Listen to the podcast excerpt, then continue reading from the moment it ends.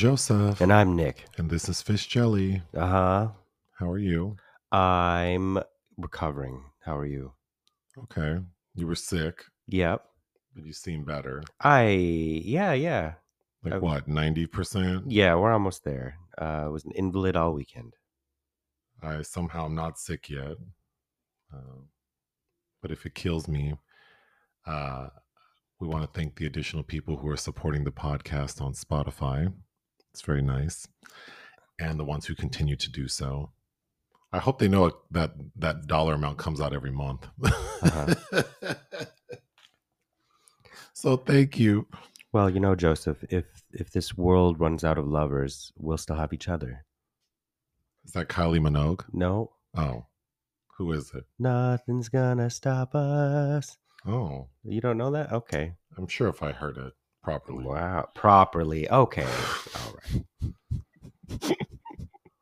I also want to remind people uh, we continue to get a lot of really nice uh, comments and DMs and emails. It, it's only me checking them, so um, I do my best. Well, you show me them sometimes. No, of course I show you, but it's just me trying to manage a, a lot of comments and also people comment on the podcast, which I think is fun. Um, like they comment directly on the podcast, which I I'm not sure where that's visible. I can see them, hmm uh, but yeah, if I don't get back, it's just it just seems impossible sometimes with the volume. But I mentioned in our live on Saturday that it's usually easier if it's not an open-ended question or sometimes it's like a very lovely nice statement. Uh huh. So I'm not I'm not always sh- quite sure how to um I, I wish I could wrap some of these comments in a hug. Oh boy. I wish there were a hug emoji that wraps around the comment, but and inoculates it from your response. no, they're great. It's just there are a lot of uh, there's a lot of engagement.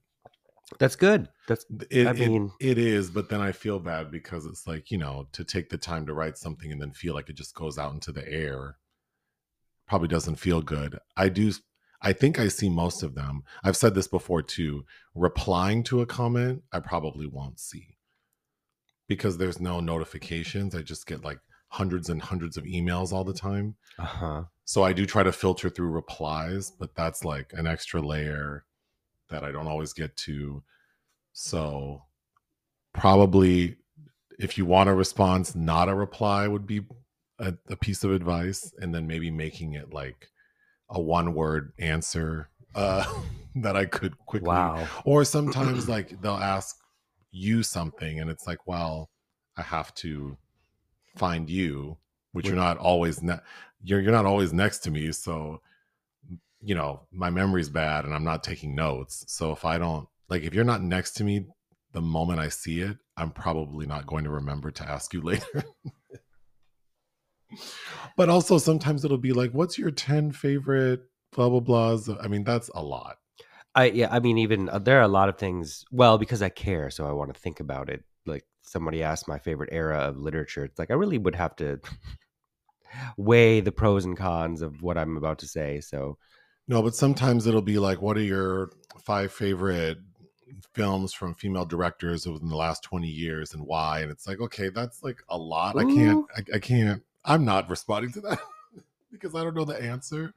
And I'd have to sit with you for 20 minutes trying to figure this too much. But love the comments. Thank you. uh, Moving on. Uh Drag Race UK Series 5 started. And we've Uh-huh. watched what, two episodes? yes. It's okay. Yeah, I mean, it. It. I think it's already become a machine that. uh, I, I, I'm, I'm sure it has years and years of juice left, but it's like God, like a lot of people are gonna just kind of fall into the background because I don't remember half these people from week to week. Yeah, I mean, I'm not interested in breaking down the two episodes we watched because I, I mean, I really don't remember much. I, I, I do recall thinking that the contestants were a little more. Um, I'm, I'm thinking of Don King, magnanimous. Uh, Oh yeah, that's not the word I want to use, but he used to say that. Um, these contestants are a little more magnanimous than like maybe Australia.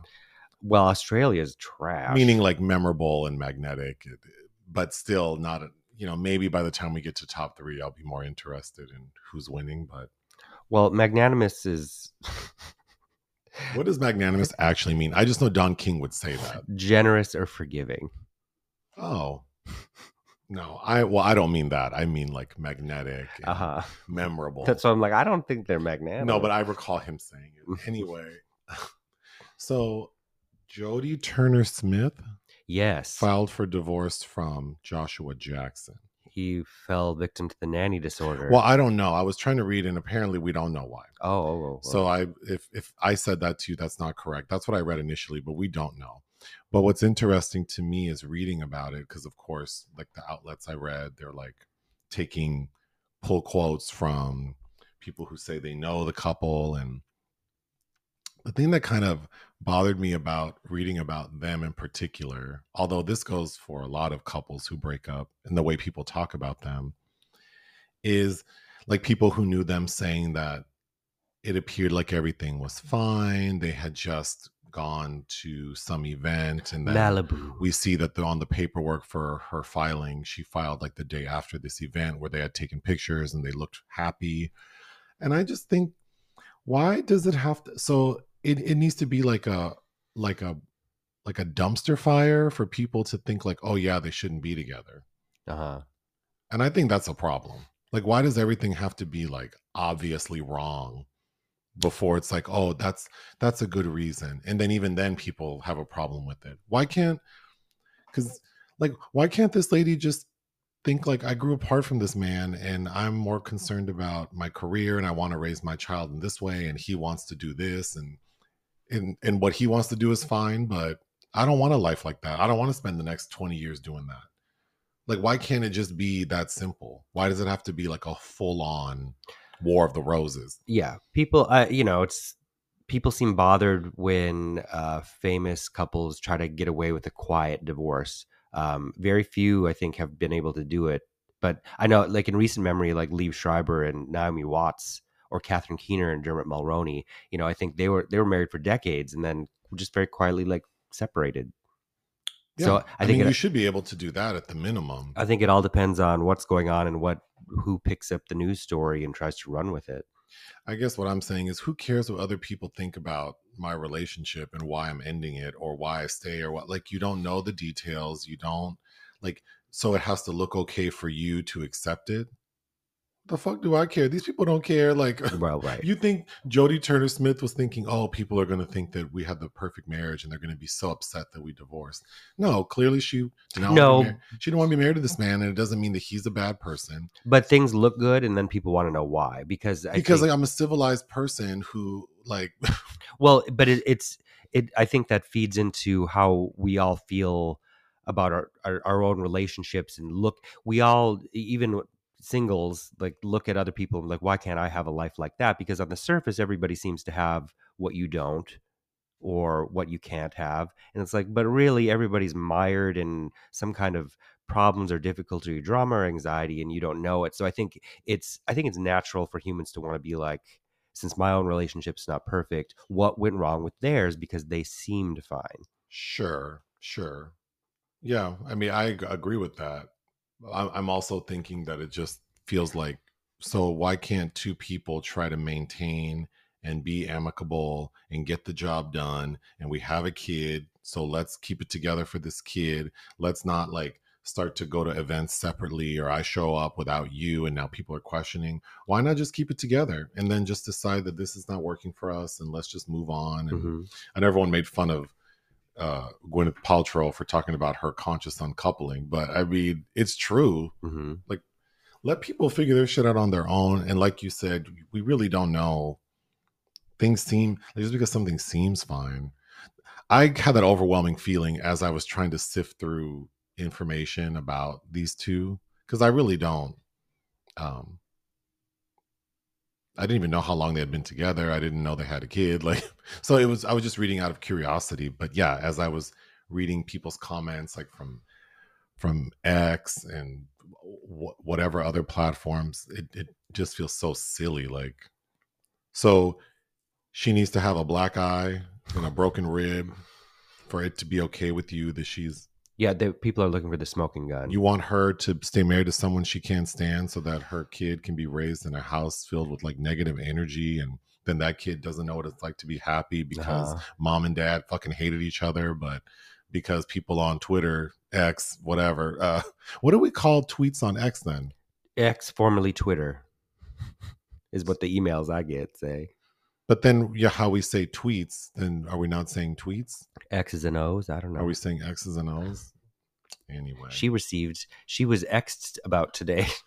we we reviewed a documentary about abercrombie and fitch a while ago Uh huh.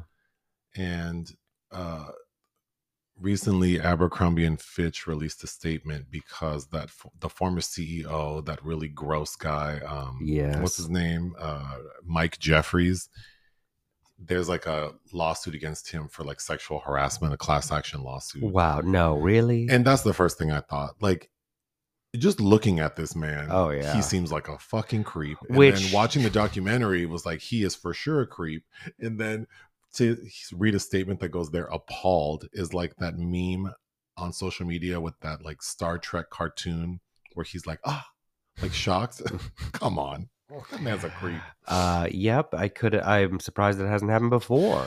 that's like seeing calvin old ass calvin klein with his hot ass 30 year old husband like oh Uh-huh. yeah this is it must have been love no mike jeffries on site is a creep and then to find out that these people are alleging that he had a team of people who were basically like procuring hot young men for him and paying them like these amounts like anywhere from like 500 to 1500 dollars to come to these events which were basically like sex parties for he and his partner Uh huh. I believe it does that seem shocking at all? No. all not at all because I know gay people without any money in the way they act. Oh boy. i'm not a hot i've never been a hot young thing and even i know that's what like what happens Uh-huh. like so come on but anyway i hope that they get his ass because he's he seems so gross okay we were leaving the Groves, oh maybe last week or the week before and we saw a billboard about a missing mom Yeah. Did you look that up? oh i went down the rabbit hole bitch this lady's name is heidi Planck Oh, so it's, she's really missing. she is a real she is a missing lady and her story is wild as hell so she went missing um two years ago in october like the anniversary is what's today the is 8th? October.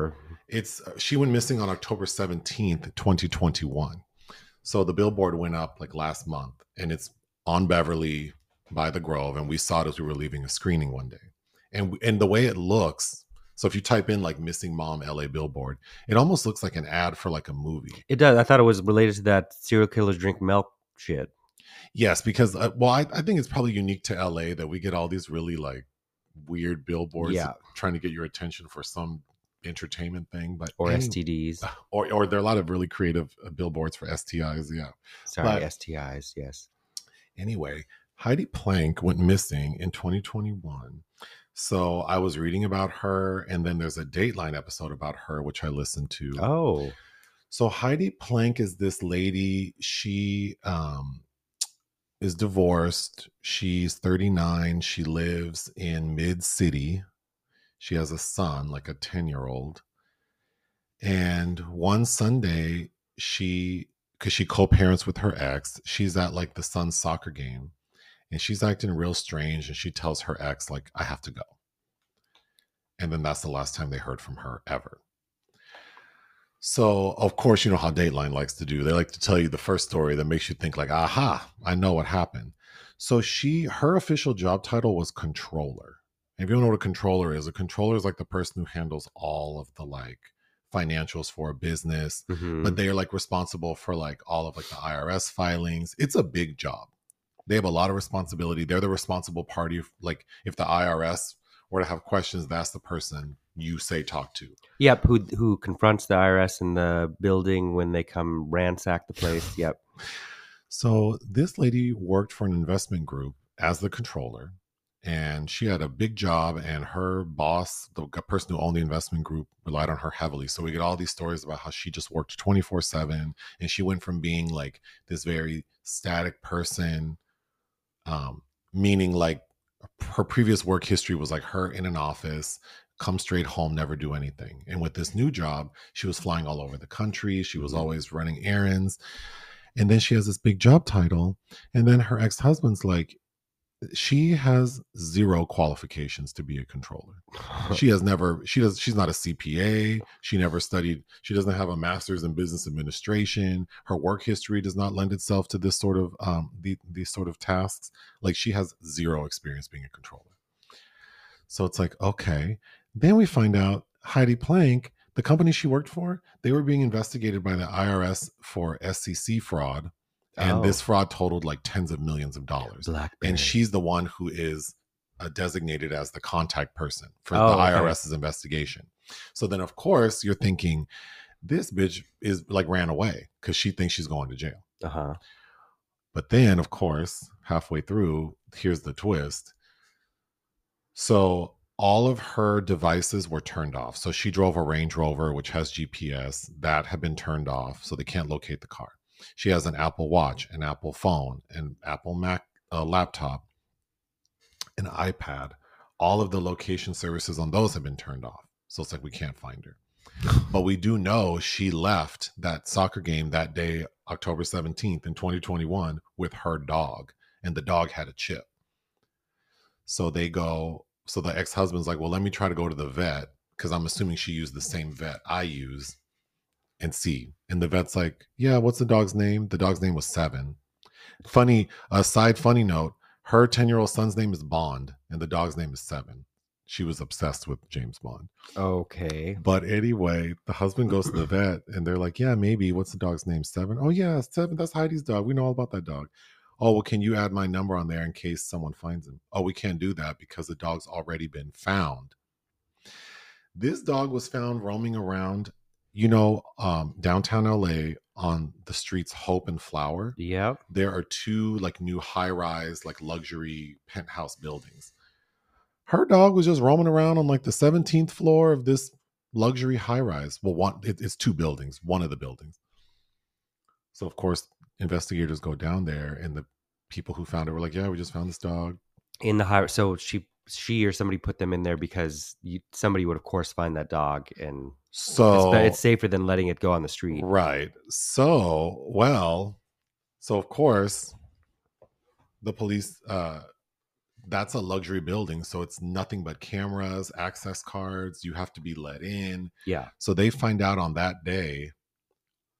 And that building is also not unlike some of the buildings we know in downtown LA that are spendy and it's mostly like young people with money or who pretend to have money and spend it all on rent a Usually building. that, but yeah.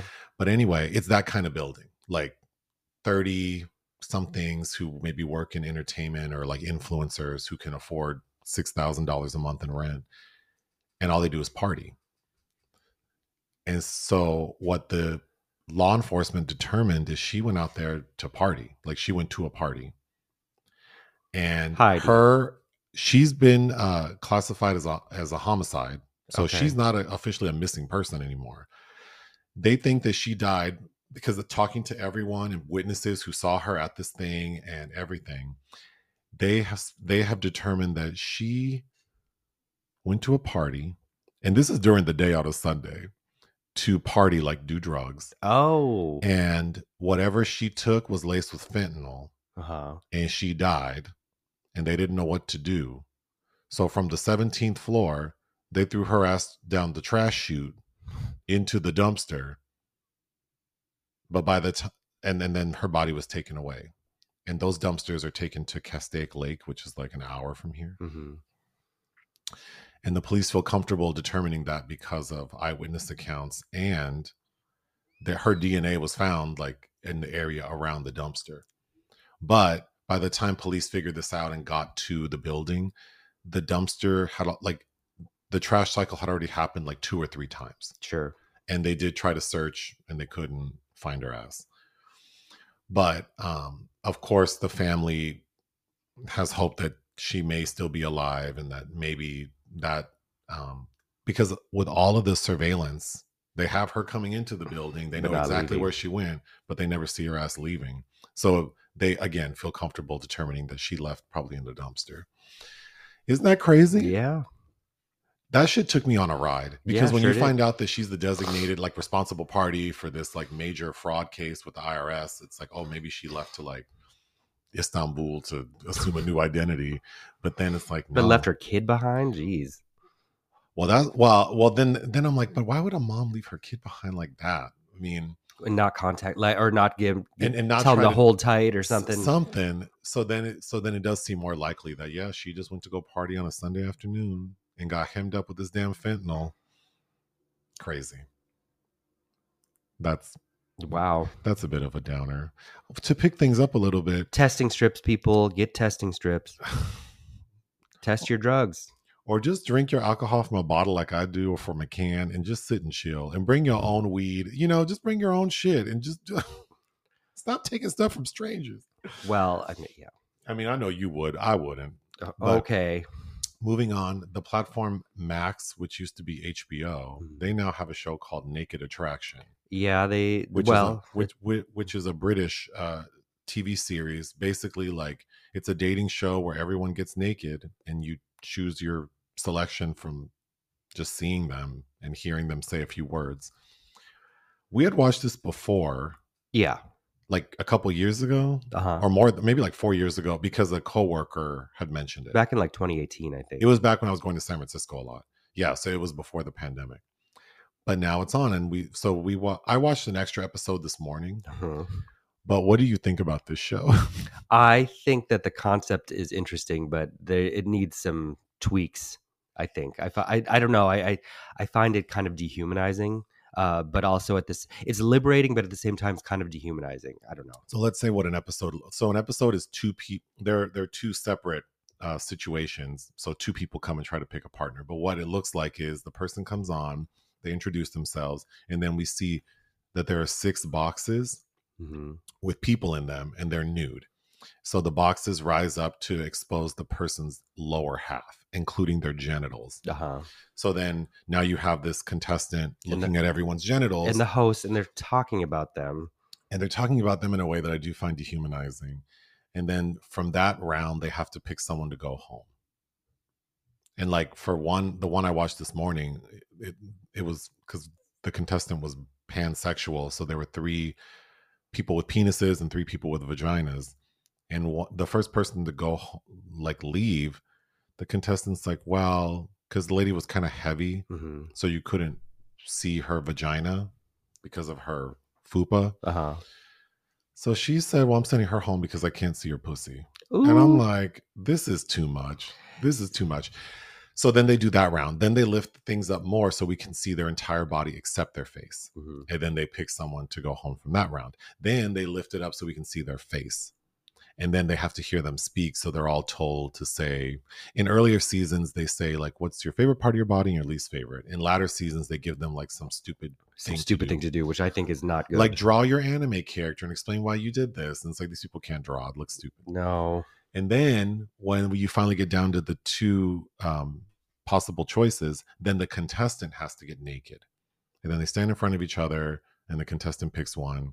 They go on a date and then we visit them two to four weeks later to Yeah. see how things go. I think the better format like would be if they modernize it by having like a, a group of people, like let's say 30 people all with their phones and it's like an app.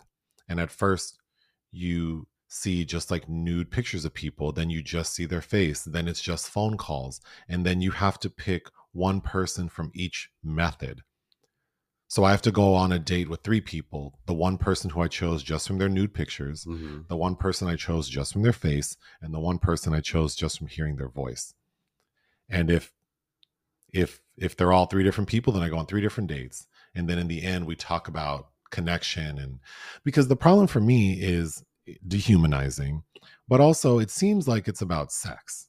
Well, yeah. So you're creating a situation for people to find fuck buddies, but But then it's like people are sensitive about the critiques, but that's kind of what it is when you're just hooking up. Like, do I like what I see right now? And are you offering what I want Yeah, right now? but part of that is the the glory of that is it's private.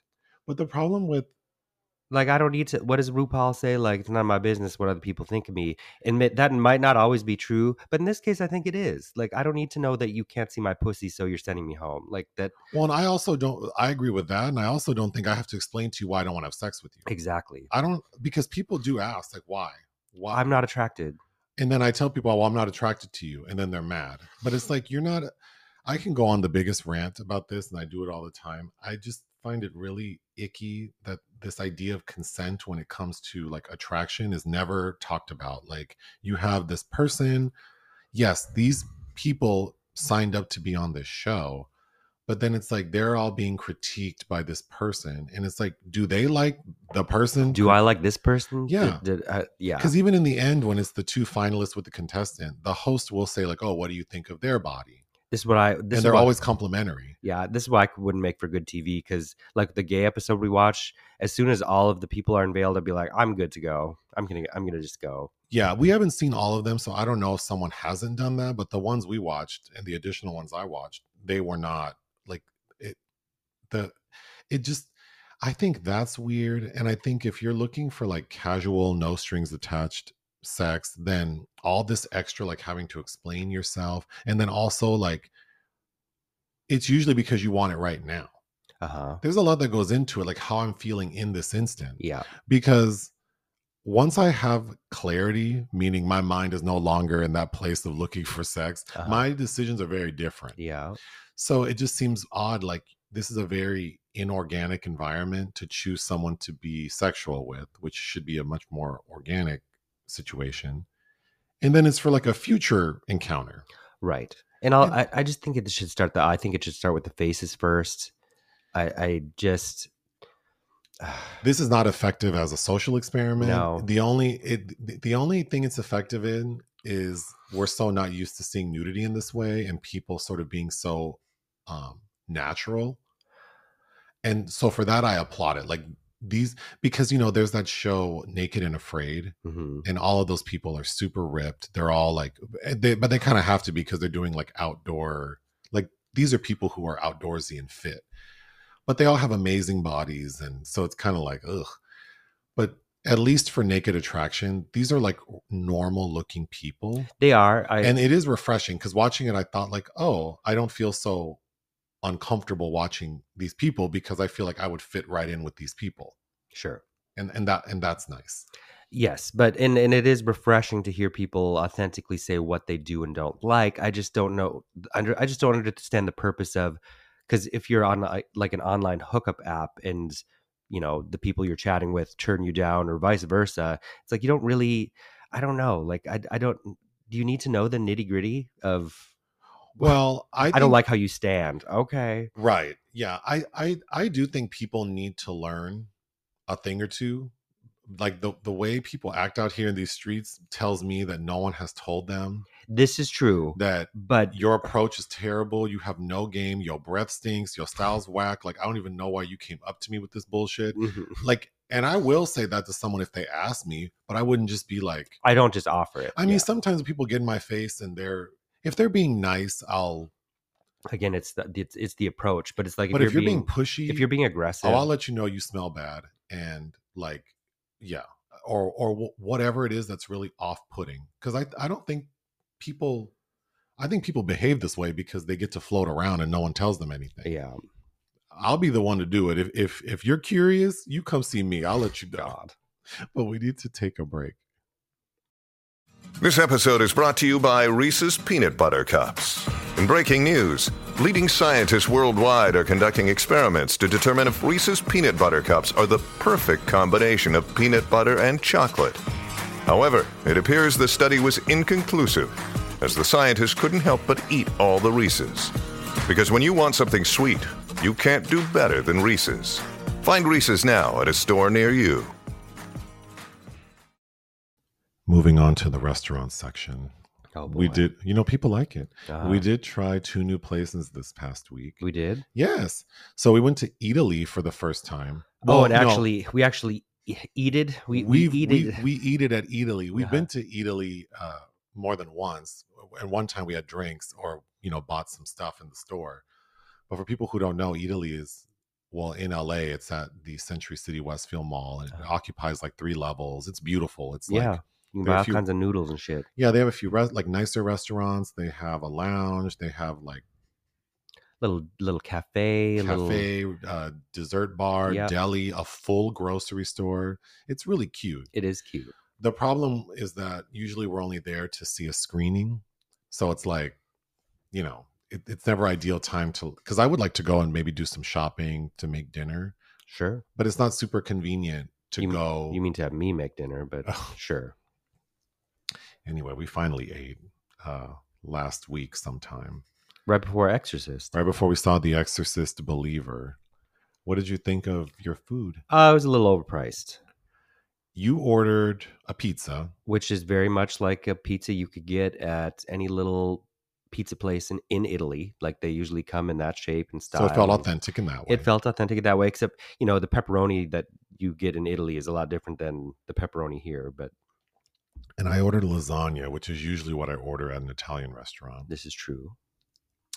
Um, I also thought the food was a little overpriced. Um, but my biggest thought about our experience there was the terrible service. Yeah, well, You can't tell me that wasn't bad service. it was. We are in LA, but yeah.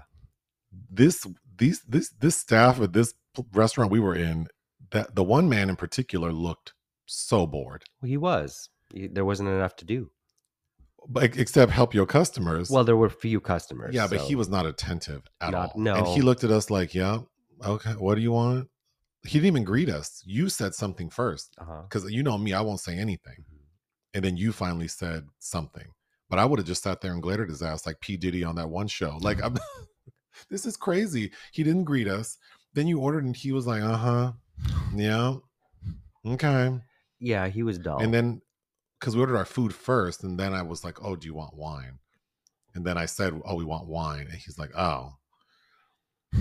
Takes our order, doesn't say anything. Then the food comes out, never checks on us. It was another server who happened to be there, kind of like socializing with him, who poured us some water and Uh-huh. actually said like something. yeah, yeah. Well, he didn't say anything. We we said thank you, and he said you're welcome. But We were also sitting at the bar. yeah, but So that might have something to do with, you know, because I noticed a lot of people that are uh, servers at the bar section don't want to serve food or deal with food. I know that's a thing. if you want 20% of something, you need to get that bill up. So I don't understand. uh, Well, right? I mean, if you work off tips and a percentage, why wouldn't you want your bill up? Why But- wouldn't you keep asking me, do I want another glass? Do I want dessert? Oh, you should try the the calamari. I don't know. I, I just don't understand. But see, in in I- I- it's not just LA really. I, I noticed a lot of places that I've been to that are bar service and are a restaurant. There's a delineation between what people do, and they want you to know it. Just like we went to that shithole Fiesta Cantina, and that little man's like, "Please don't make me come to your table. Please Oh, order at the bar." It's like, really, Okay. really. Well, since the, since they want us to know it, I'll let him know his service was bad with that shitty ass tip I gave him. Uh-huh. Anyway, we went. We also tried a restaurant called De La Nona, Oh yeah, yeah. So, which is really interesting. are you going to say why we tried that? Oh. Why don't you tell us why? Oh, damn! It was our 15 year anniversary. What a special day. Yeah. Wow. So for our anniversary, you had made reservations at De La Nona, and this restaurant's like downtown Arts District, Yeah. like area, and it's so it was such an interesting experience because from the outside, and because we tried to go once, Yeah, and they were like, "Oh, it's a two-hour wait." I'm like, "No, it's a thank six-hour you." wait. for pizza. Give us your No. car keys and you can come back. So yeah, so I'm like, hell no. And then we've driven by a number of times in the evening, and it just looks like it's It's always busy.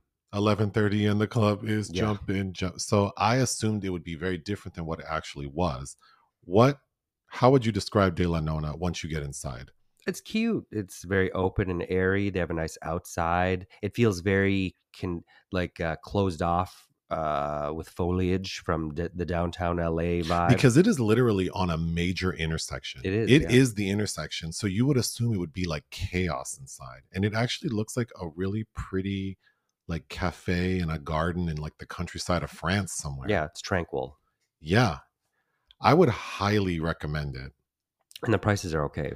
Yeah, because you made the reservation earlier than maybe. Well, we I don't mind eating dinner early at all. five thirty. So the reservation was at 5:30, so it was still daylight. We get inside, it wasn't super busy. I will say though, these restaurants with these tiny ass two top tables Uh huh. that have all the shit on it, a flower, a candle, water glasses, wine glasses, uh, utensils, napkins, there's nowhere to put food. There was nowhere to put food. And then every time we would see other people get food, including us, it's like this game of like, what do we take off of the table Uh-huh. to fit? But anyway, they had this, I guess, special for $75 where you get a Caesar salad, two pizzas, and a bottle of wine. Mhm. And I thought that was a great deal. It was. How would you describe the pizzas? Eh, they were like focaccia pizzas. I thought they were like a gourmet version of the little personal pan Pizza Hut pizzas we would get in high school. Sure. Yeah, they're very thick. Uh huh. but it almost feels like they're cooked in like an air fryer because the dough was really puffy and The- chewy on the inside hmm but the flavor of the crispiness on, of the crust was really good hmm and then we got two types of pizzas a sausage pepper one and then just a regular pepperoni Uh huh. i thought they were very very good They're very good.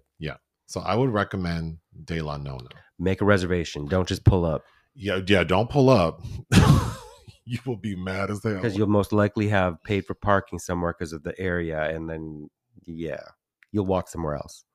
Yeah, that's a good point because you'll probably end up paying for parking and then you get there and they can't seat you and now you paid fifteen dollars to So, be so, mad. so then you walk your little ass over to Little Tokyo. So you, yeah, you walk your ass over Little Tokyo, which I also like Little. Tokyo. Uh-huh, same. Uh, moving on, there's something in the sorry to this man section, kind of. Yeah. Although I mean, it's more of a question for me, I guess. So in our review of The Exorcist, the 1973 film, we, you know, I had talked about how like when Ellen Burstyn goes to Father Damien Uh huh. for an exorcism. And he's like, bitch, don't nobody do these exorcisms. It's 1973. We believe in science and medicine. Like, the church is not doing this. But then in the new movie, I said that I thought it was weird how Ann Dowd's character goes down the street to the Catholic church and the priest is like, oh, yeah, girl, we'll, Sure. we'll do what we can. And then we see her with the church officials and they're like, yeah, we want to help you for sure. But then we got several many comments about, oh, the Catholic Church is much more open to exorcisms now. Well, that can't be true. So in 2023, like in real life, the Catholic Church does exorcisms. I don't I'm know. not interested enough to look it up, but if uh, but if people know, uh, please let me know Uh, because I was very surprised that there were several comments saying that really? that the Catholic Church is more open to exorcisms now than they were in 1973. We are backsliding, people. That, That, feels really weird to me. I don't know. I agree, but okay. Interesting. But you know, Friedkin did do that documentary in 2017 about a real life exorcist that, that had been doing it for decades. But oh, well, I mean, I'm not saying that's not true. I'm just very surprised. sure. Also, uh, in the Sorry to This Man section, we will not be including Lord Byron because I do know the actual line of that poem that I referenced in our review for When Evil Lurks because I was being funny. Yep, comedy. Anyway. Oh my gosh. I should have started the show with this. Whose birthday is it today? It's Sigourney Weaver's 74th birthday, the goddess. and I'm reminded because I'm looking at my phone and someone just sent me on Instagram a DM of Sigourney's Vogue cover. You know this one. From oh, that's the Greek Vogue cover, Greek Vogue. I believe. Yeah, we have it on our coffee table. So shout out to Angie if you listen to the podcast for reminding me about. Yeah, um, that's a great photo shoot, by the way. Sigourney. I, I knew it was Sigourney's birthday because the theme for our live video yesterday was in honor of her birthday today. Yes. But she's 74 today. Happy birthday, Happy girl. birthday, girl. I bet she's gluten free. She She looks like she'd be she's vegan or tries Yeah. to be as often as she can. yeah, because some photo shoots or photo shoot film shoots are obviously more difficult for that. But yeah, she tries to stay out of the sun and doesn't eat meat. Well, good for you, girl. Uh there were so many new releases this past week, which is and I'm so exhausted just from like we dropped like six movie reviews this week. Yeah, and that's not still even- an additional like 15 movies. That's that not even half of what came out this week. Isn't that crazy? Are they all scared of Taylor Swift? I mean, what happened? I think Why- so. I, Why and- are all these movies coming? but you'll notice that's why we won't have up, much up next week. Ugh. That- I mean, that's why The Exorcist came out not on Friday the 13th because of Taylor Swift. Well, here, let's quickly get through these. The Burial. The Burial, directed by Maggie Betts, uh, had a theatrical release this week. It'll be on Amazon Prime next week. So we could ostensibly we might review this. The Uh, Caine Mutiny Court Martial. Uh, this, if you want to honor William Friedkin, you will have watched this this weekend. Because you really like, you I- saw this in Venice. I did. I was kind of. There were so many releases I couldn't. I didn't have a leg to stand on to pressure you to do anything extra. But I would. I think you would have really liked this. Lance Reddick, one of his last roles, is really good. Uh, and Showtime dropped it uh, over the weekend. Cat Person. Uh, this was interesting. Uh, we had a conversation with another film critic about this when we were at Dick's the Musical, but I saw this out of Sundance, and I think this would have made a good conversation piece as well, directed by Susanna Fogel, uh, basically about a young woman who had develops a relationship with a young man, and they both have very different perspectives about how that uh, relationship is going. Oh, I got another DM from someone with the same uh, Sigourney poster, but showing that Delta Work hmm um, posted that saying happy birthday to Sigourney and that she put perfection. Ooh, Um, if anyone knows Delta Work, she does have my favorite podcast. It's called Very Delta. yes, it's on quite a bit at this house. I would die if I got the chance to um, sit down and talk to Delta Work. well, that might I feel like we're very similar Uh huh. Yeah, because we can both complain about nothing. Uh huh. and we both seem kind of miserable sometimes. but Hmm. I really like her, especially since on her season of Drag Race, I thought she was kind of vile, but I think that's a testament to how the producers sort of edit and, hmm you know, try to create these Oh, storylines. If somebody tried to edit a bunch of shit of ours together, Oh yeah, you could make me seem like the most awful person, like the most shallow, awful person. And of course I am not that. But moving on. of course not. Cat person. We just talked about that. Moving on. Joan Baez, I am a noise. A documentary about Joan Baez. I get, I'm funny. All these like documentaries where they have three directors: uh, Miri Navasky, Maeve O'Boyle, and Karen O'Connor. Some Irish lasses in there, uh, examining the life of Joan Baez. Who, you know, I'm really not too familiar with her discography. In fact, every time I hear the name Joan Baez, I think of Forrest Gump. I think of Robin Wright sitting naked playing for uh, uh, men uh, trying to be Joan Baez. Mercy Road.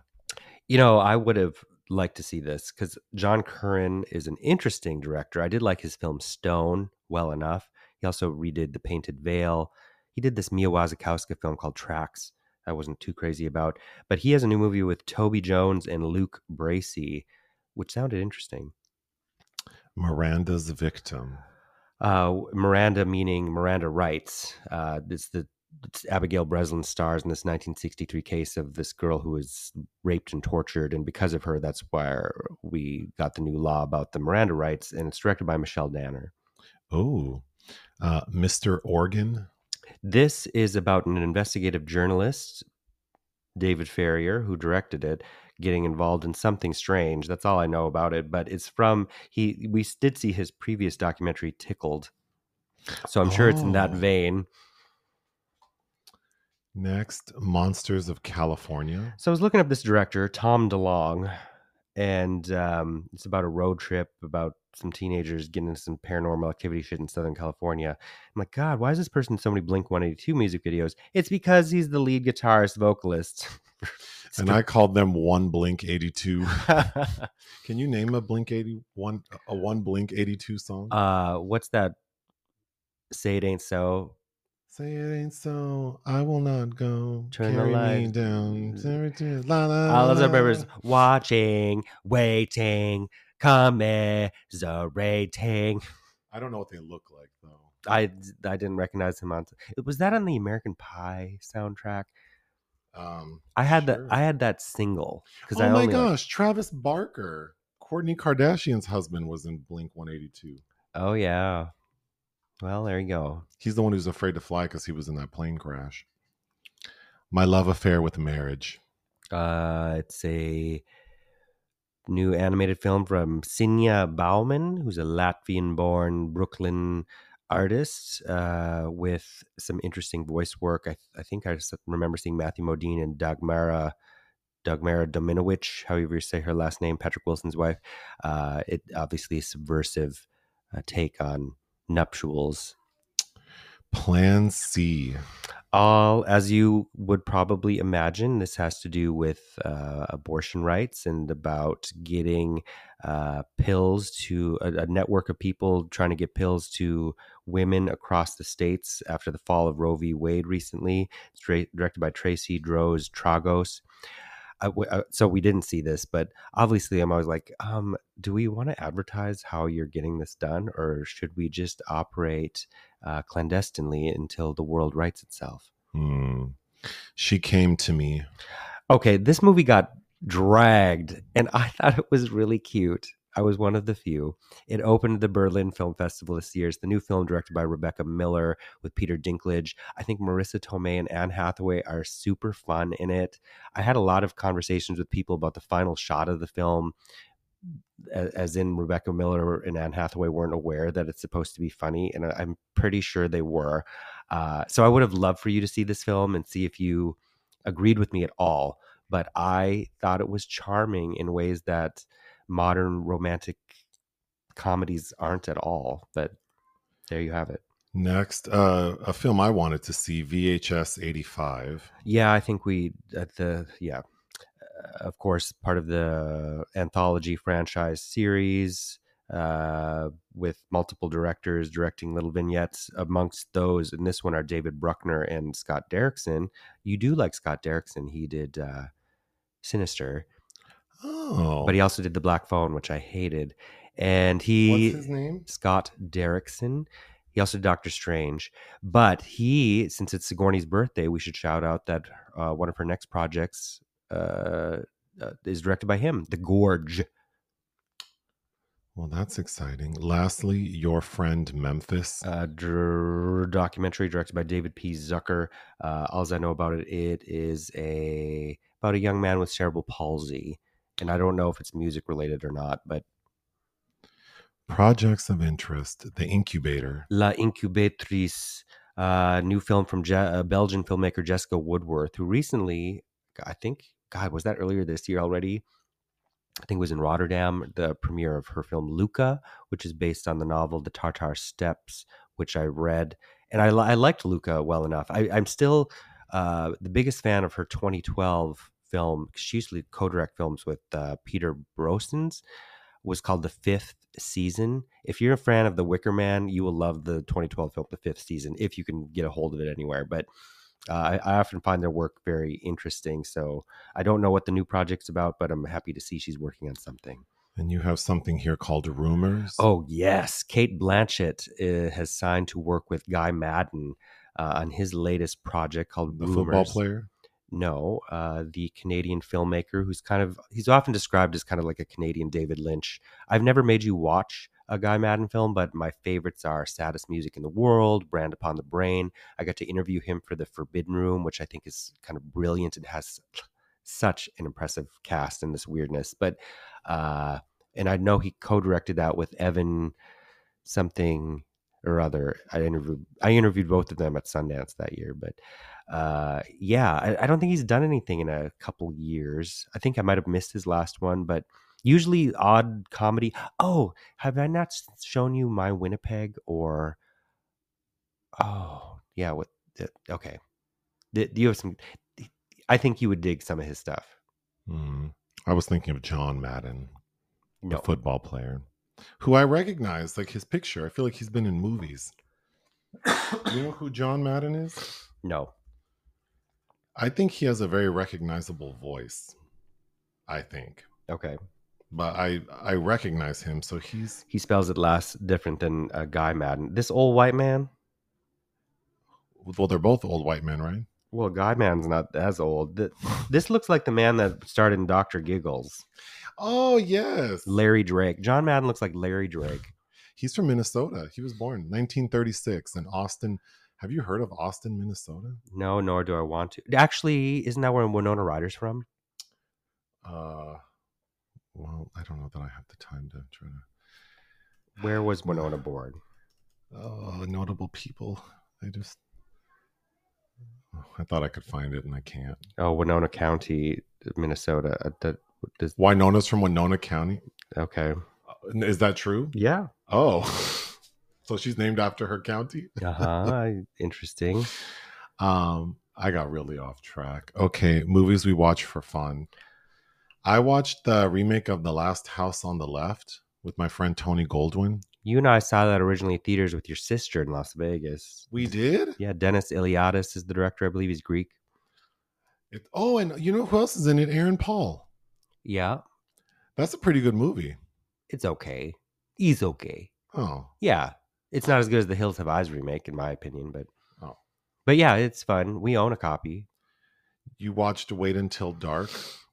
Yes, with Audrey Hepburn as the blind woman, and Richard Crenna and Alan Arkin are trying desperately to uh, get the heroin that she that is stuffed in the doll that's in her possession. It's kind of a classic uh, film that I I I'm pretty sure I saw as a kid, but I didn't remember most of it. But it was nice to rewatch it. I think that it's just okay. I think Hepburn Hepburn was never my favorite. She always seems so helpless. Uh, but Crenna's fine. Alan Arkin is doing R2D too much in this, but and he just died too. White Dog. This was harrowing to watch. uh, I've owned it for years. It's part of the Criterion Collection. It's a Sam. I love Sam Fuller, but it stars Kristy McNichol and Paul Winfield, and it's about this. McNichol plays this young woman who lives in the hills, I believe, and she hits a white dog one day, and she takes it to the vet, and they're like, "Look, if you don't take this dog, it's going to go to a kill shelter." She's very unsure about the dog, takes it home, and it saves her from a rapist one night. So then she bonds with the dog. But then she starts to realize the dog has been trained to uh, kill black people, to harm and kill black people through a series of kind of incidents, including injuring one of her coworkers on a movie set. Uh, so she takes it to uh, this Hollywood animal training facility that's run by Burl Ives, and he's like, "What you got there is a white dog." And she goes, "What? Yeah, of course he's white." She's like, "No, it's a racist dog." Uh, and the only way to deal with one of those things is to kill it. But Paul Paul Winfield is one of his trainers, and he's like, "No, I want to." I want to see if I can break this dog because if I can do that, that kind of takes the power away from these evil asshole racists that have done this, and we can prove that we can kind of rewire a creature's brain. So the majority of the film is him is the anxiety about whether or not they can, you know, cure this dog, and uh, it's it, it's a B movie for sure, but it's I thought was fascinating and really well done. Uh, really depressing because the most interesting part to me is when because initially before she decided to keep the dog, McNichol had put out ads. And this old white man, this old grandpa comes with his two little grandchildren. He's like, You have my dog. Uh, could I take it back from you? And she goes, Did you train this dog? And he goes, I sure did. Oh, And then she freaks out on him. But uh, yeah, you watched The Birds. I haven't watched this in years and years. Uh, Hitchcock's classic, uh, which the Sigourney connection's kind of high here because if she, of course, worked with Melanie Griffith, Tippi's daughter. Uh, Sigourney's uncle Doodles has a supporting role in Doodles Weaver. Doodles Weaver, comedian. He he killed himself, uh, and of course Jessica Tandy was Hume Cronyn and Jessica Tandy were uh, mentors to Sigourney Weaver.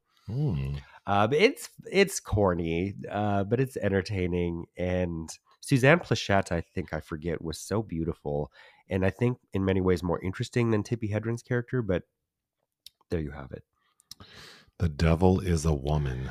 Not the Josef von Sternberg film or the Buñuel remake, the object of the the obscure object of desire. This is a 1970s giallo, I guess, directed by Damiano Damiani, who I've actually seen other films from this filmmaker, but I watched it because it stars Glenda Jackson, uh, who is in kind of a nurse Ratched type role as a woman who works in this facility that's related to the church but deals with psych patients. And she basically, like Nurse Ratched, makes them have all these group sessions confessing their sins, uh, but everybody thinks she's just a bitch. Hmm. It's okay. North by Northwest. Another Hitchcock film I ha- I'm on a kick because it's October that I hadn't watched in since I was a kid. Uh, and it's a classic for sure. I think 1959. I was never the biggest fan of Cary Grant outside of comedy because I can't take him seriously. He just that staccato voice and uh, but apparently he was Hitchcock's favorite leading man. Uh, I I think he ruined Suspicion with Joan Fontaine. Like, hey there, monkey face. Uh, but anyway, North by Northwest, where he's mistaken for a spy, and then uh, it's very lots of Hitchcock's usual wrong man motifs, but it's okay. I, in my mind, I always go to Vincent Gallo in the, the Kusturica film Arizona Dream, where he reenacts the uh, plane scene in the cornfield with Cary Grant. Torn Curtain. Uh, in this, Hitchcock hated this film. It caused his falling out with composer Bernard Herrmann the last time they worked together. Uh, Paul Newman and Julie Andrews. There are a lot of things I do really like about this film, although it's considered a minor Hitchcock. But the best scene, of course, is when he has to kill this man at this farmhouse, and it's a because Hitchcock wanted to show how hard it is to actually kill somebody. It's actually a pretty good murder sequence, but it it's a decent spy movie. Edge of Sanity. Uh, this is this is a this is a Dr. Jekyll and Mr. Hyde film that's done as Jack the Ripper with Anthony Perkins, uh, directed by Gerard Kikoïne. Uh, I've owned this for years and had never seen it. It's barely okay. Uh, Gerard Kikoïne had another film that came out the same year that was Nia Long's debut. We talked about on this podcast several months back when I watched it called Buried Alive. What's that movie with Nia Long and Jamie Foxx? The he- Held, Hold up, Held Up, Held Up from Watch 2000. that. Yeah, that looks. Although we watched the preview for that because randomly we're watching. Jamie Foxx's makeup. They they, but I mean that's historically like people didn't know how to light black. yeah, people. but uh Nia Long looks just fine. So I don't know what happened. Well, he looks like a cadaver. Yeah. Yeah, he's wearing cremation number three. Anyway, Harry and Tonto. Uh, this was 1974. Art Carney famously won Best Actor over Jack Nicholson for Chinatown and Al Pacino for Godfather Part Two uh, in this Paul Mazursky production, which is basically a road movie. It's kind of like the male version of something like Trip to Bountiful, uh, but I'd never seen it. Uh, I didn't realize Art Carney, who was 55 at the time, was made up to look like he's in his 70s. He's his performance is fine. I, in retrospect, I don't know that I think he's better than Jack or Al, but uh, interesting. It's very Paul Mazursky kind of film. Who did, of course, Bob and Carol and Ted and Alice and uh, Next Stop Greenwich Village. But it, Art Carney's fine. I, I, liked it. Ellen Burstyn plays his daughter. Larry Hagman plays one of his children. Uh, there's a lot of kind of nostalgic sadness for a time that was. But it's about a man and his cat. Tonto is a cat. Oh. True Confession. I watched this because well, probably we're one of the last countries to finally get it, but uh, one of the new Isabella uh, Huppert, François Ozon film, "The Crime Is Mine," uh, should come out hopefully sometime soon here. But uh, it's it's a basically it's based on a play that's been filmed twice before. One of those being the 1937 Wesley Ruggles film "True Confession," starring Carole Lombard and Fred MacMurray, and it's basically about a pathological a woman who's a pathological liar who ends up being defended by for murder by that she didn't commit by her husband but it's easier for her to get out of the murder by saying she did it Hmm. We need to take a break. Hey, it's Kaley Cuoco for Priceline. Ready to go to your happy place for a happy price? Well, why didn't you say so? Just download the Priceline app right now and save up to 60% on hotels. So, whether it's Cousin Kevin's Kazoo concert in Kansas City, go Kevin, or Becky's Bachelorette Bash in Bermuda, you never have to miss a trip ever again. So, download the Priceline app today. Your savings are waiting. Go to your happy place for a happy price. Go to your happy price, Priceline. More movies we watched for fun. The Night Child. i've owned this on region 2 forever because i'm uh back when i watched whatever happened to solange which is a pretty damn good giallo film and features the the Camille what's her face that starred in I Spit on Your Grave and the very handsome Fabio Testi. Uh, Massimo Dallamano. He directed this film. I forget the male lead's name, Richard Johnson, who's very unappealing to me. But I was very curious about it because it stars a young, incredibly beautiful Joanna Cassidy. Uh, so if you are a Cassidy fan, who's probably best known for her uh, in, for Blade Runner, maybe, but I mean she's been in tons of stuff, Six Feet Under. Uh, the package with Gene Hackman off the top of my head. But that is, and I think Pam Grier's in the package, right? Anyway, that was fun ish. The Invisible Man. You need to watch the original The Invisible Man with Claude Rains in the James Gray directed film. He is such a bitch. like he- how? He is such a cro- he is just an asshole. Uh just abuses everyone around him, thinks he's better than everybody. Uh oh, I thought- that. I thought it was a lot of fun. What year is it? Like 33. You know, James Whale was gay. How do they like? How And- are the effects like trying to make him look invisible? They shot him against Black Velvet, I think I read. Uh, it looks pretty good Oh, because he's, you know, in bandages and wrapped up and it shows him smoking and it, it looks amazing, especially for the time. I would watch that on like in if one of these theaters is doing a sh- screening, I'd check it out on the big screen. It, lo- I mean, and, you know, James Whale did Frankenstein, Bride of Frankenstein. Next, Rear Window. And again, I think I'd avoided watching this for so many years. My dad disliked this film so much. And I think that rubbed off on me. Um, He did like this movie. disliked. oh, disliked. Yes. Uh, I think Jimmy Stewart, who I usually don't love, is kind of charming in it. There is some hackneyed bits with him and Thelma Ritter, you know, because he's laid up with a broken leg watching all his neighbors and thinks he witnesses a murder played by uh, the murderer played by Raymond Burr, who also was gay, by the way, just calling out all these mofos. But, uh, and then, of course, is avoiding the advances of the beautiful Grace Kelly, who wants to marry him, a society gal. Hmm. Madman. Uh, this was part of our poll for B-side Sigourney's. This is technically her second film. Her debut technically is that six-second stint in Annie Hall, but she did this movie in Israel, directed by Dan Cohen in 1978, starring Michael Beck, who is making his debut, and F. Murray Abraham. Uh, and it's about a man that was released by the Soviets. He's badly injured, but he has the ability. He has the chance to work for the Israeli army, and he wants to work on this base that is active and on the Syrian border uh, because he wants to kill Russians. And that sounds very interesting. We don't see any kind of killing done. Uh, and then Sigourney's shoehorned in this subplot. Uh, this camp. This military doctor starts having things for her, feelings for her, and they have an affair. But she's married to this uh, dignitary who she doesn't love that's been relocated to the US and she's trying to follow him, blah, blah, blah. It's very dull, uh, but it's interesting to see them so young. You have two movies listed: Desperate Hours and The Desperate Hours. Yes. So, uh, Oh. yep. I put on Desperate Hour. You were in the room while I watched part of this. It's a Michael Cimino film. And I was like, God, I, it's. Oh, before he died, his last two films were in the 90s, and this was one of them. And I've never seen it. It's a home invasion thriller starring Mimi Rogers and Anthony Hopkins. Oh, and um, my friend. Mickey Rourke, No, Elias Koteas. Elias Koteas. Yeah, Elias Koteas and David Morse are the hoods that led by Mickey Rourke. And they are holed up in this random family's house they pick while they wait for Mickey Rourke's lover and lawyer, played by a pretty fly looking Kelly Lynch, I have to say.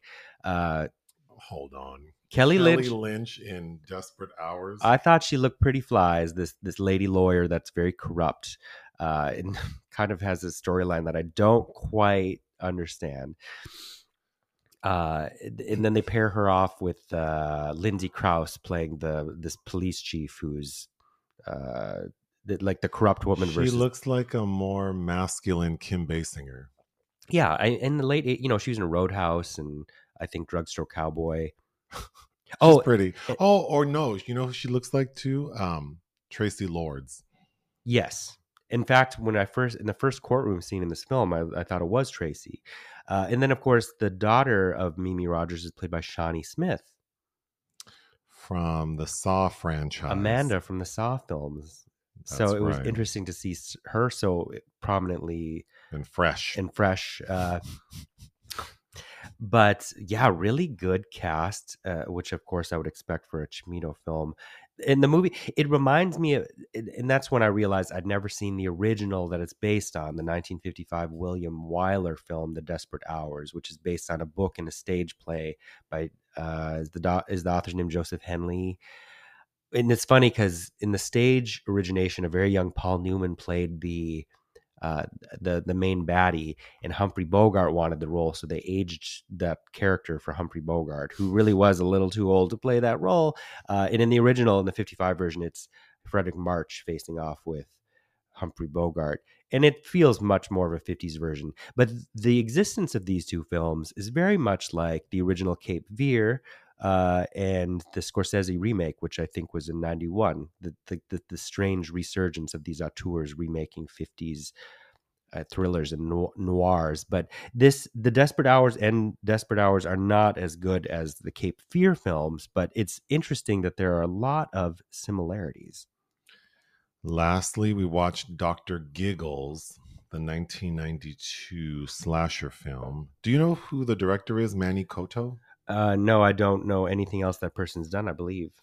But this film was so I remember seeing this uh, VHS in the video source rental store by my house. I do in, too. Like 1994, I remember.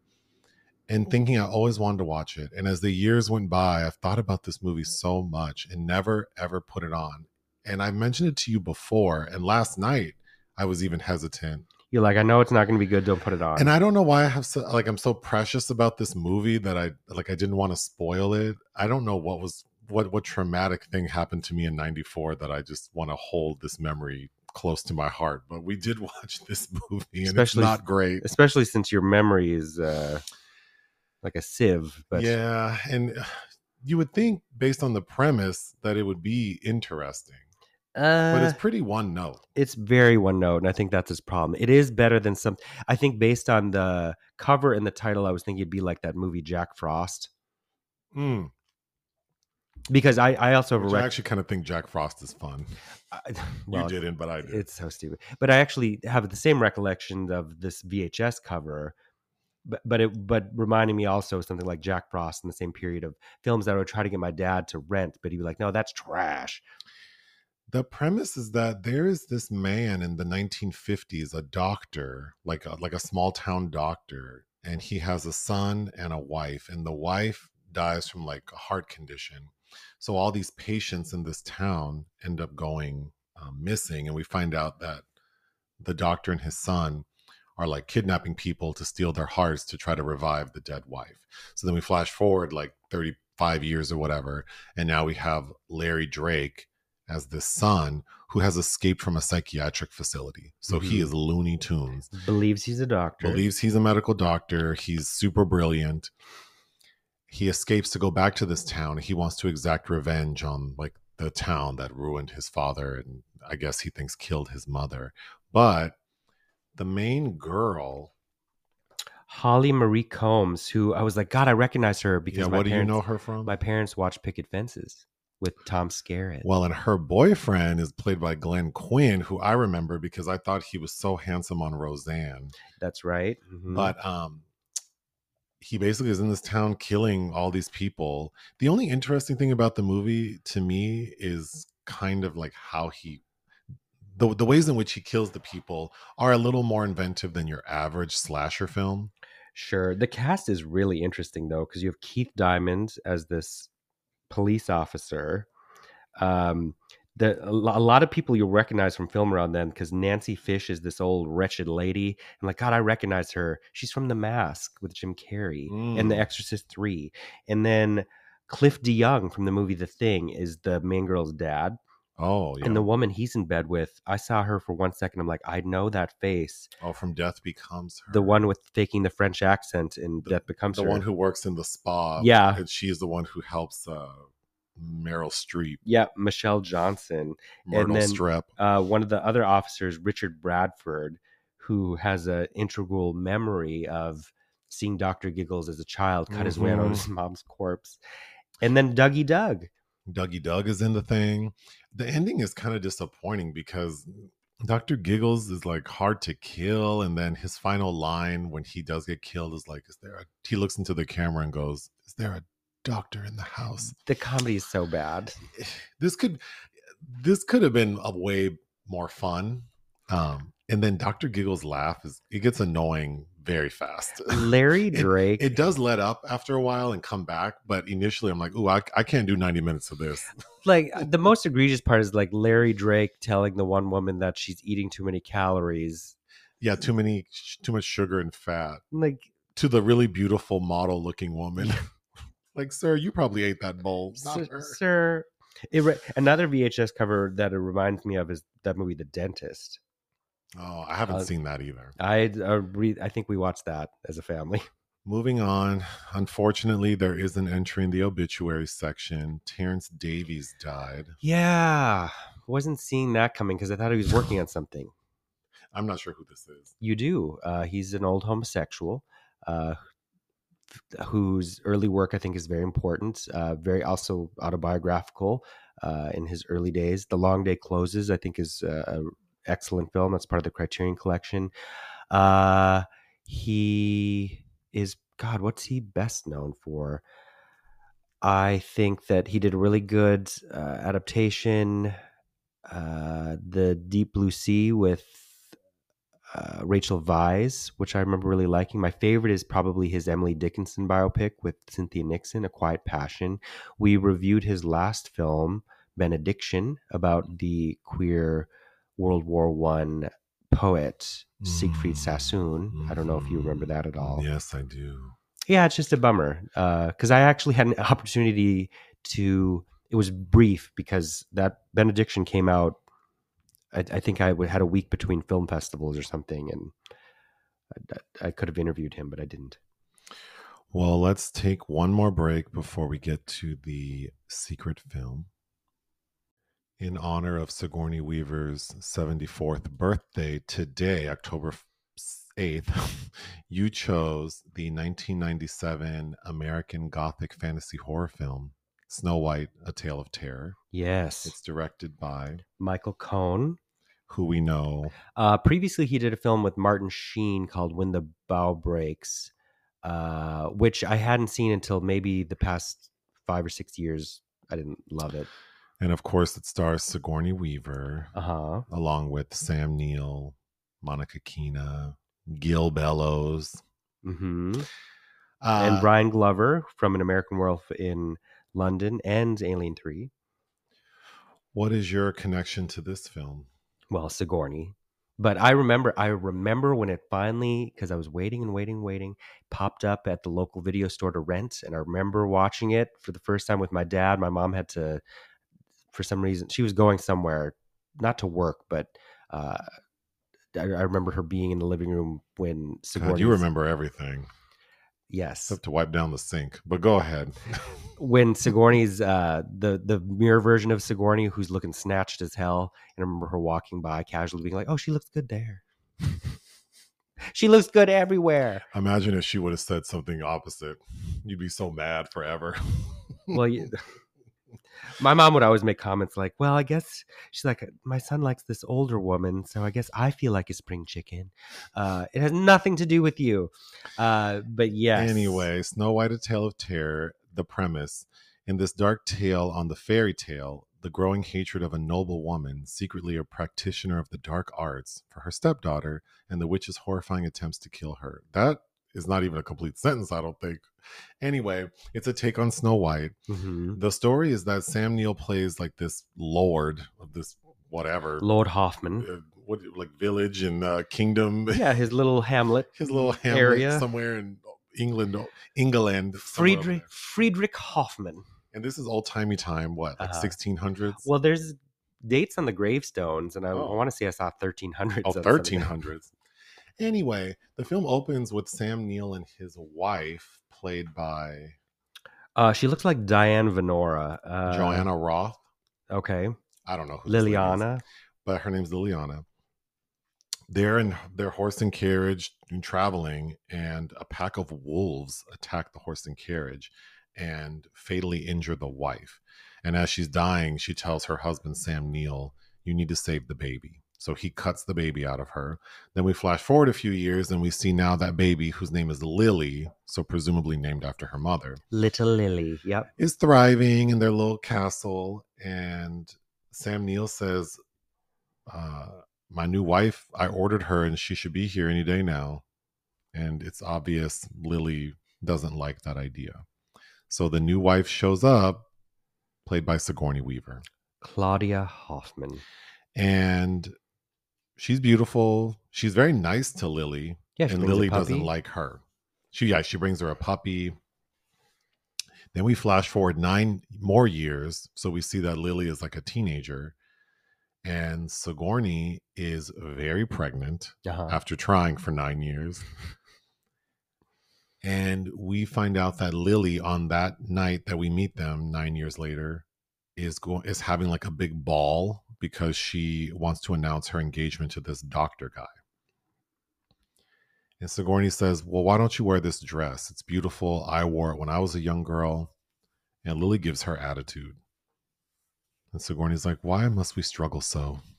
And then gives her the dress, like, Bitch, if you don't put this shit on. so then the ball comes, or whatever you call it, the cotillion or the, Mhm. the quinceanera, the bridal quinceanera. Where Sigourney's performing. And, perf- and Sigourney is singing like opera, like Ave Maria, some shit. and Lily shows up, and guess what dress she is not wearing? Sigourney's. Lily is wearing her dead mother's dress. And when her dad sees her, Sam Neill, he's like, Oh my God, you look just like your mother.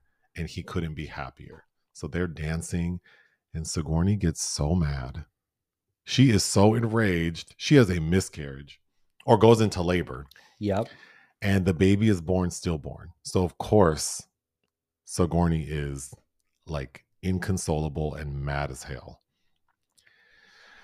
So when she first arrived, you know, nine years prior, she brought with her her mute brother Gustav Yep. and this like majestic armoire. Yep. And right away, she says something that, as the audience, we can assume her mother was a witch. Uh huh. So Sigourney tells her brother, like, you need to basically kill Lily and bring me her heart. So we get a scene with Gustav trying to kill Lily, but he's not able to catch her. And he thinks that she's died because she fell down a big ass hole. So Gustav brings Sigourney back a pig's heart And then she says, "Put the rest in the in the damn stew. in the kitchen." So that night, Sigourney thinks she's eating Lily. and she is savoring every Oh, bite. That's actually a really good scene. Yeah. Because she's like, mm, mm. And then she tells Friedrich, "Eat. Why aren't you eating? Yeah, she Girl, is- you want to." she just tearing that shit up. Oh, and she also made her brother save the child's corpse from the fire they Oh just my god, we need to get to that because that's a funny scene.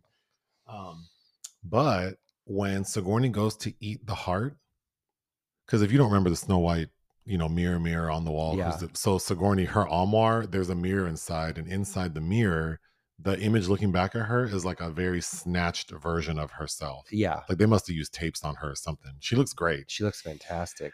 But when Sigourney goes to bite the heart that she thinks is Lily's, she like it like it's wretched. Like she Yeah. starts vomiting blood, and then her her mirror image tells her, "Bitch, you know that's not her heart. Mhm. Your stupid ass brother didn't complete the mission." So that's when Sigourney turns full on witch. Yep. She kills her brother through black magic.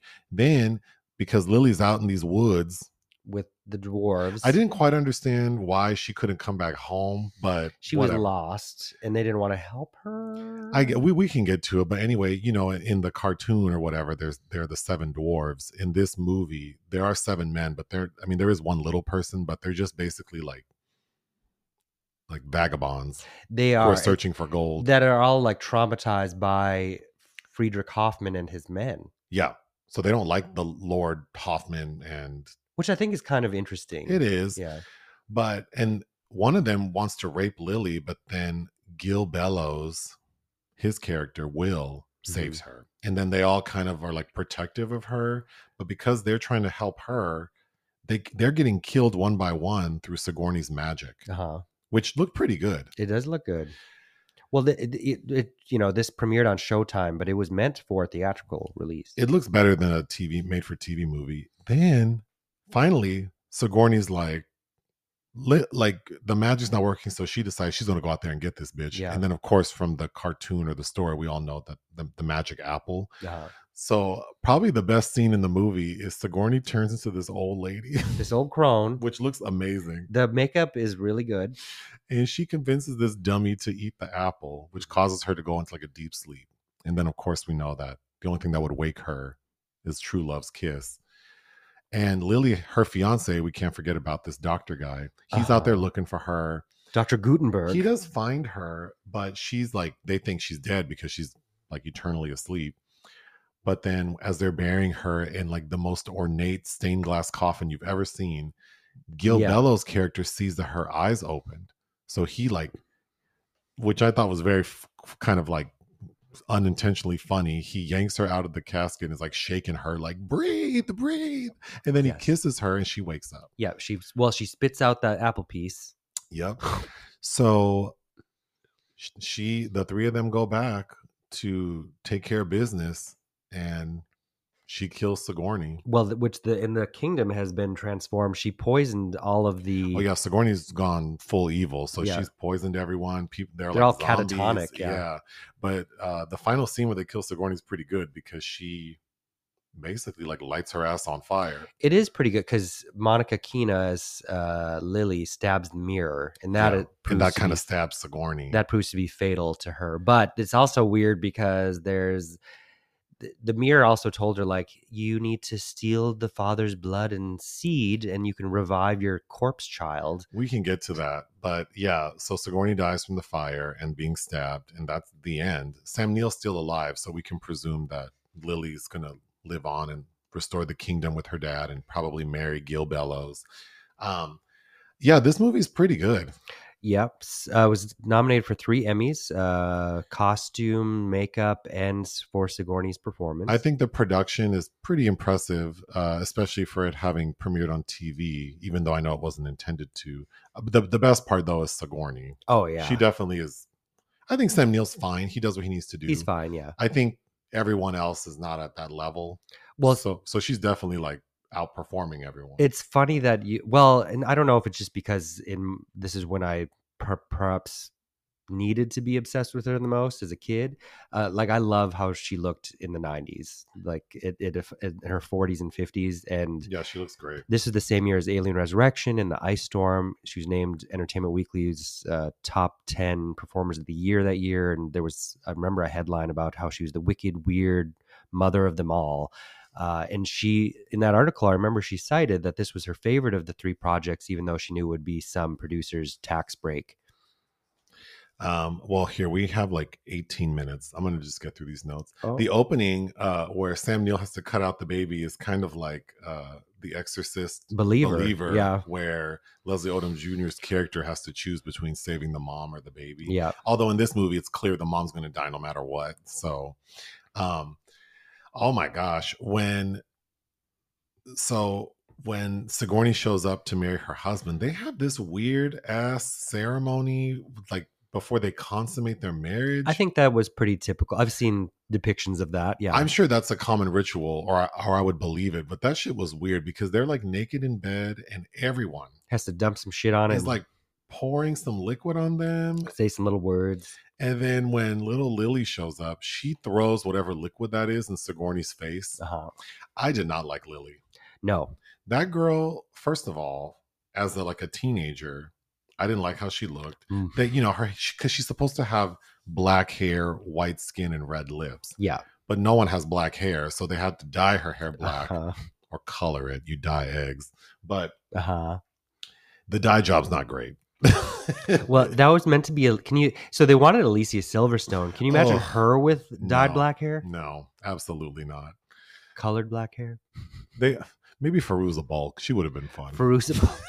well, at least the insanity would have matched Sigourney's because I think Sigourney is completely sympathetic in this. Well, Lily is not nice to this. Sigourney is nice to everyone when she first shows up, and she seems to have good intentions because she says like it's so great, or isn't it wild that because she's talking to her mom's spirit, like the world wouldn't accept you, but they're embracing me, and then she tells her brother how much she loves Sam Neill, and she seems kind. kind enough. enough. Like she wa- she clearly wants the servants to be in their place, like the one that the one redheaded woman who she's constantly getting on for having her hair out. Yeah, but I don't think she seems like an evil stepmother, and then Lily's just a brat. Lily's a bitch, yeah. Oh my gosh. Yeah. Yeah. Then um when when we start to see the armoire have some powers is the main I guess like the the main housekeeper lady, Her, Nanu. Nanu? her her kind of uh Her- maid servant, her her main housemaid or whatever. played by uh, Frances Cuka. Yeah, the armoire kills her by showing her something that like causes I mean it, it's like the ring. Yeah, Like, she- it, it causes her to like just drop dead. Um oh, but when we see Sigourney pregnant, it is kind of laughable because she already looks like she would have a geriatric pregnancy, Uh-huh. and then she goes after nine years of trying, like no, Sure. you've been too old, and now it's like nine years after that. well, and she's forty seven ish here. She And looks then- so good though. But sure. You know, my mom used to always say, like, if you have sex with an old man, you'll get worms. Okay. And then also that the baby will look old. So all I could think is that baby's gonna look so old. Uh, the miss the miscarriage scene, I think she's really good. Oh, the emotion she brings after she's like, Why is this happening to me? And even when we see her sitting in that chair with her leg propped up, Yeah. she's all bloody and screaming. That was she was definitely giving more than probably what they paid for. Well, when she, you know, she's trying to put that cream on her face to try to look okay again, and nothing's working, and she smears it on the mirror. I think that's yeah, really well that's done. all very good. But you know, I didn't realize this as a 13 year old watching it until years later because she would she didn't talk about this uh, for a long, long time. As she had a she had a miscarriage yeah, in the early in the early 90s. So I have to imagine that that was clearly in the back of her mind. But when she tries to give Lily her dress, and she just kind of like the way. Sig- Also, Sigourney is like two feet taller than Lily. you just And wanted to backhand this. I just girl. want her to like knock that girl down, or I would have been like, "You go put this dress on, just like put Yeah. it on." her. She's like, why do we? I like when she Why chast- do we struggle so? in that same scene because she's talking to the very well uh, coiffed David Conrad as Dr. Gutenberg. God, but- he looks so gay. He does. but and then Sigourney makes out with him. Uh, but she stops her in the hallway. She's like, "Your dress is not right for this conversation." yeah, yeah. I wanted Sigourney to manhandle her more. Oh yeah, but um when she when she when the baby's still when we find out the baby's stillborn like the, the housemaids grab the baby and wrap it up and they just throw it into the fire oh yeah. They toss that into the kindling. people would take more care to throw a log of wood in the fire Yeah. than they did this baby and then gustav goes and grabs it and he puts it out like like when people beat like rugs with a broomstick that's how he was beating that baby on fire i'm only laughing because it's not a real baby Uh huh. then funky ass lily feels bad that her stepmom lost her baby so what does this bitch do show up in sigourney's room wearing the dress she gave her Uh huh. Oh, I would have snatched that dress off of her. I would Too have been late. so mad. It's, It's, too late. too late. okay, the actor playing Gustav, I thought he looked like if you mixed Angelina Jolie and Billy Bob Thornton. Uh, So, so thankfully they didn't have a baby. Yeah, he was uh, he was strong in the face. Miroslav Taborsky. And Sigourney's like he wasn't born with God, God didn't bless him with the gift of tongue, but he's great with his hands. And then we see him open up like a shoebox and there's a and there's like a bird in it. it's like, a pigeon. What does that say? Except you're dumb. I Like, don't. I don't want this pigeon. want Get that pigeon out of my house, dirty rat. Uh, I, I think they imply that she took his speech away too, at one point. Oh. Oh. Yeah. Yeah, and then she kisses him. There's some there's Billy Bob Angelina vibes in that. Yeah, she kisses her brother, but she ends up well, her magic makes him kill himself. Yeah. Oh my god. The scene where Sigourney thinks she is eating Lily's flesh is so good. Yeah. Which is also giving me uh Is there a dish that you think of that you're just like like what's your favorite? I'm trying to think of a dish that like when I think about it, I'm like, oh, it was so good. Is there something you can remember eating that you just think was so savory, delicious? besides the pizza at Masa, uh oh that focaccia when I was Oh, on Colorado, in. Colorado, yeah, blew my little mind. Uh I had oh go some ahead. good Hungarian goulash. I had a um it still exists and I've I've had it fairly recently, but uh you know, the clothing brand Tommy Bahamas. They also make like houseware and they have a they have restaurants. They have a a restaurant in Palm Springs that's more of like a cafe and then they have like more like a it used to be more like a fine dining room in Desert Hot Springs. But the last time we were there you we all went, like you were there too. Now it's kind of like it's a little trashy. But the first time I went years ago with your mom, actually, hmm I got a filet mignon salad, Sure. and that meat was so good. And the it was served with like potato salad and this Dijon mustard. I think about that all the time. Oh, And then I went to go get it later, like years later, and then I think I got it when we all went. It wasn't the same. yeah. Some things don't stay the same. Quality Kind of like down. the, chicken piccata used to make me so happy at Cheesecake Factory. yeah, yeah. What was that burger they used to have? Oh, The Memphis. the Memphis burger. So, oh yeah. Anyway, um, cannibalism. Sigourney's image in the mirror. Yeah, she looks really good. I mean, she looks good she even when they try to make her look bad. well, she you know, but she literally is snatched in the mirror. Like I think they did do the Raquel Welch on her. she ass. is literally snatched in the mirror. Yeah. But I think she also really looks. She's not wearing any makeup, and supposedly has just had a miscarriage. I mean, this woman in is forty seven. I don't know. Yeah, she looks great. She looks good to me. Um, her magic, it also looks good because one time she creates like she's trying to like kill Lily in like quicksand. So she has this what are those time the the the hand the sands of time yeah, things? mhm. Like the, hour, you the hourglass. hourglass. She has an hourglass with a bird in it. Which I'm like, how'd you get that bird in there? How'd you get that bird in there? But she's like, and then she's talking to this bird like it's Lily, like Yeah. she's mad at it. And then we see that Lily is in a cave and the cave is crumbling in on her. I thought that looked really good. And then there's another scene where Sigourney does magic and all these trees are falling Yeah. on them. That looked really good. hmm Uh you already mentioned this, but Sigourney tries to bring back her dead baby to life, and she's told by her like evil mirror image that you need Sam like the father's semen and blood. Steal the father's seed. So then we get a scene where she's giving him this angry hand job. uh-huh. and she's wearing this. Looks like a shower curtain.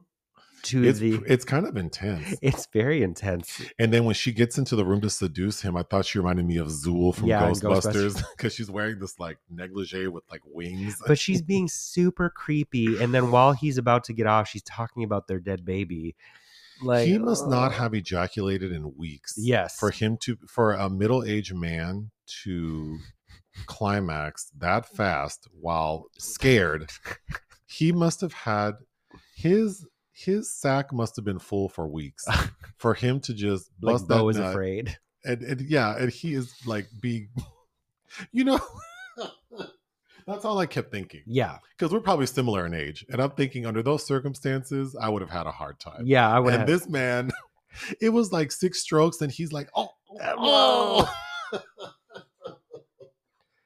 terrible." it looks it looked unpleasant uh you know i read uh, in somewhere in the past four or five years sam neill gave an interview and someone asked him about being held upside down on a cross and being bled in a sigourney weaver movie and he said he'd forgotten he did it Oh well, you know, he's he's dead now, right? no Who died? terence davies No, didn't someone like Sam Neill die recently? an australian I don't know.